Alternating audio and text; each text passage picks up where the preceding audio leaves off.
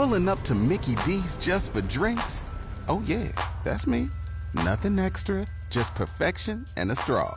Coming in hot for the coldest cups on the block. Because there are drinks, then there are drinks from McDonald's. Mix things up with any size lemonade or sweet tea for $1.49. Perfect with our classic fries.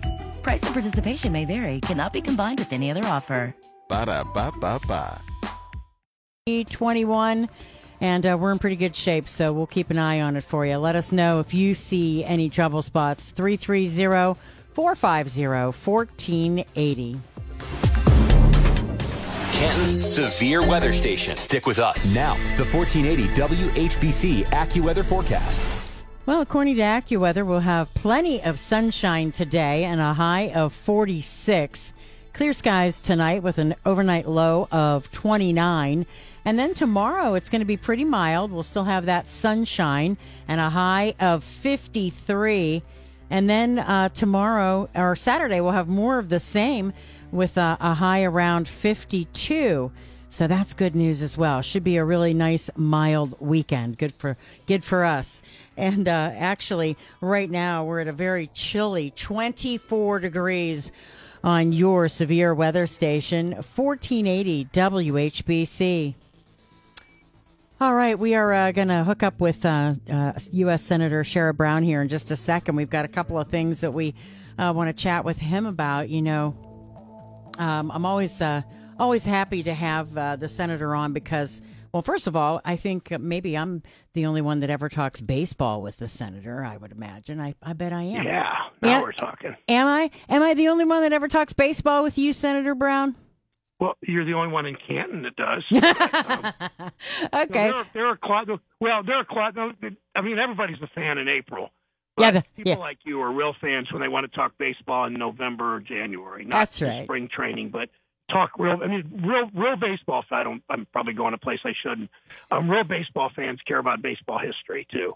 That's right. And I just think it, it just makes the game more fun and richer. It brings you back to your childhood. It's That's- talking about players I never saw because they were they quit playing before I was born. But it's just fun to talk about. Yeah, absolutely. So we have to t- start off this morning talking about yesterday and uh, Larry Doby being honored uh, posthumously. Tell us about that. Yeah, I, I introduced this bill for Congressional Medal of Honor for um, a Congressional Gold Medal. I'm sorry for for Larry Doby a few years ago. It came to fruition yesterday. It happened to be his hundredth birthday yesterday, and we presented Larry Doby Jr. and I stood on stage with uh, with Mitch McConnell and uh, the Democratic leader in this in the House, Mitch McConnell, the Republican leader, and the, the new Republican Speaker of the House, and uh, you know got to talk baseball with them and presented this medal. But here's here's how to think about this. Larry, you know, Larry Doby, July 4th, 1947, um, was playing a doubleheader for the Newark Eagles of the um, Negro Leagues. After the first game, he got the call from Bill Veeck, the owner of the Cleveland Indians. He got on a train.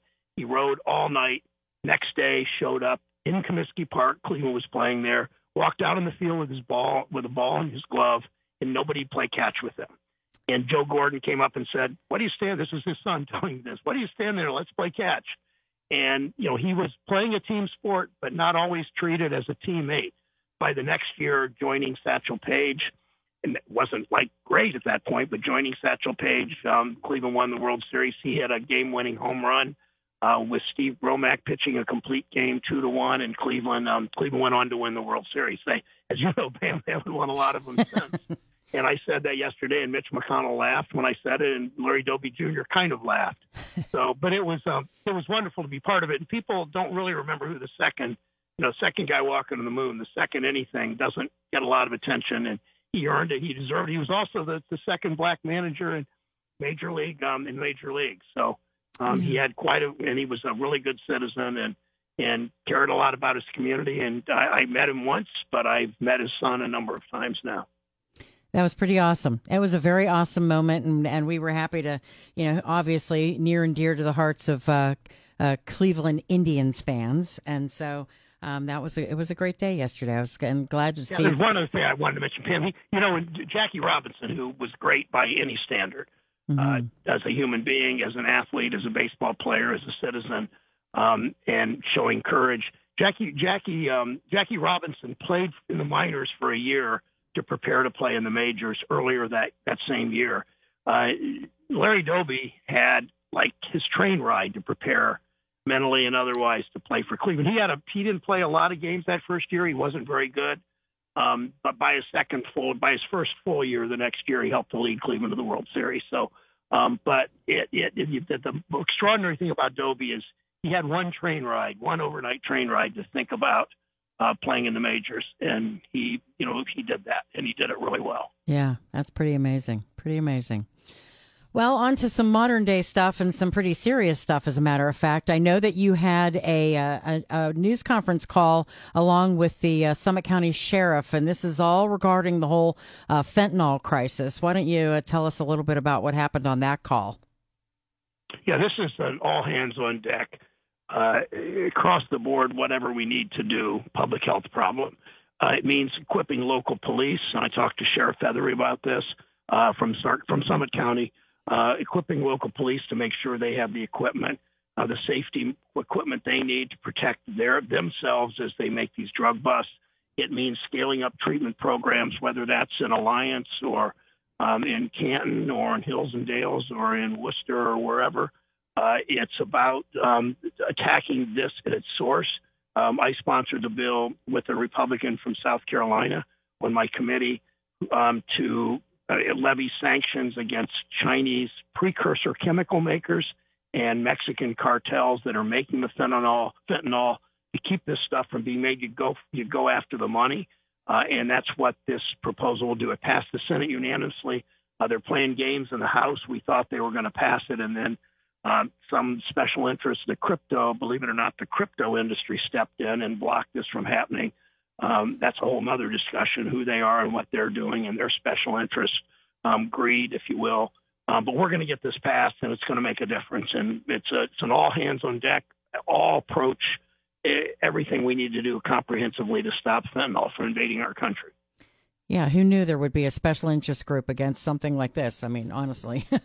um, yeah, yeah, I, I was pretty shocked. We yeah. didn't, frankly, we didn't really, you know, we just yeah, I'll leave it at that. yeah, pretty shocked. Um, and one final thing before I let you go, uh, the the situation with the Ukraine aid, we know where that all stands right now. But what are your thoughts on it? I, I'm a strong supporter of of staying with Ukraine, just like we stand with Israel against Hamas. We stand with Ukraine against Putin, and you know, Putin Putin has a it's a strange there's a strange thing happening in this town. There is this support for Putin, a dictator, a war criminal, and we know what happens if we don't stand with Ukraine. You think about this: uh, the czars, a hundred more than a hundred years ago, the communists uh, in in the old Soviet Union. Russia has a history of aggression, and if they if they overrun Ukraine, you know they think their leaders think nothing of throwing millions of their young men and women into the meat grinder of war. And Russia's lost in the last 120 years. Russia's lost um, at least 20 million soldiers and civilians to war. Um, uh, uh, no place like it. Yet Putin, if Putin overruns Ukraine, uh, what's next? He then bumps up against NATO, and you know the rules with NATO. When NATO's involved, we all we all stand as one. And I don't want that to have to happen. And that's why standing with Ukraine is in our national interest, in our interest as a nation. All right. Well, we will talk again soon, sir. You have a wonderful holiday. All right. Thanks, Pam. You too. See ya.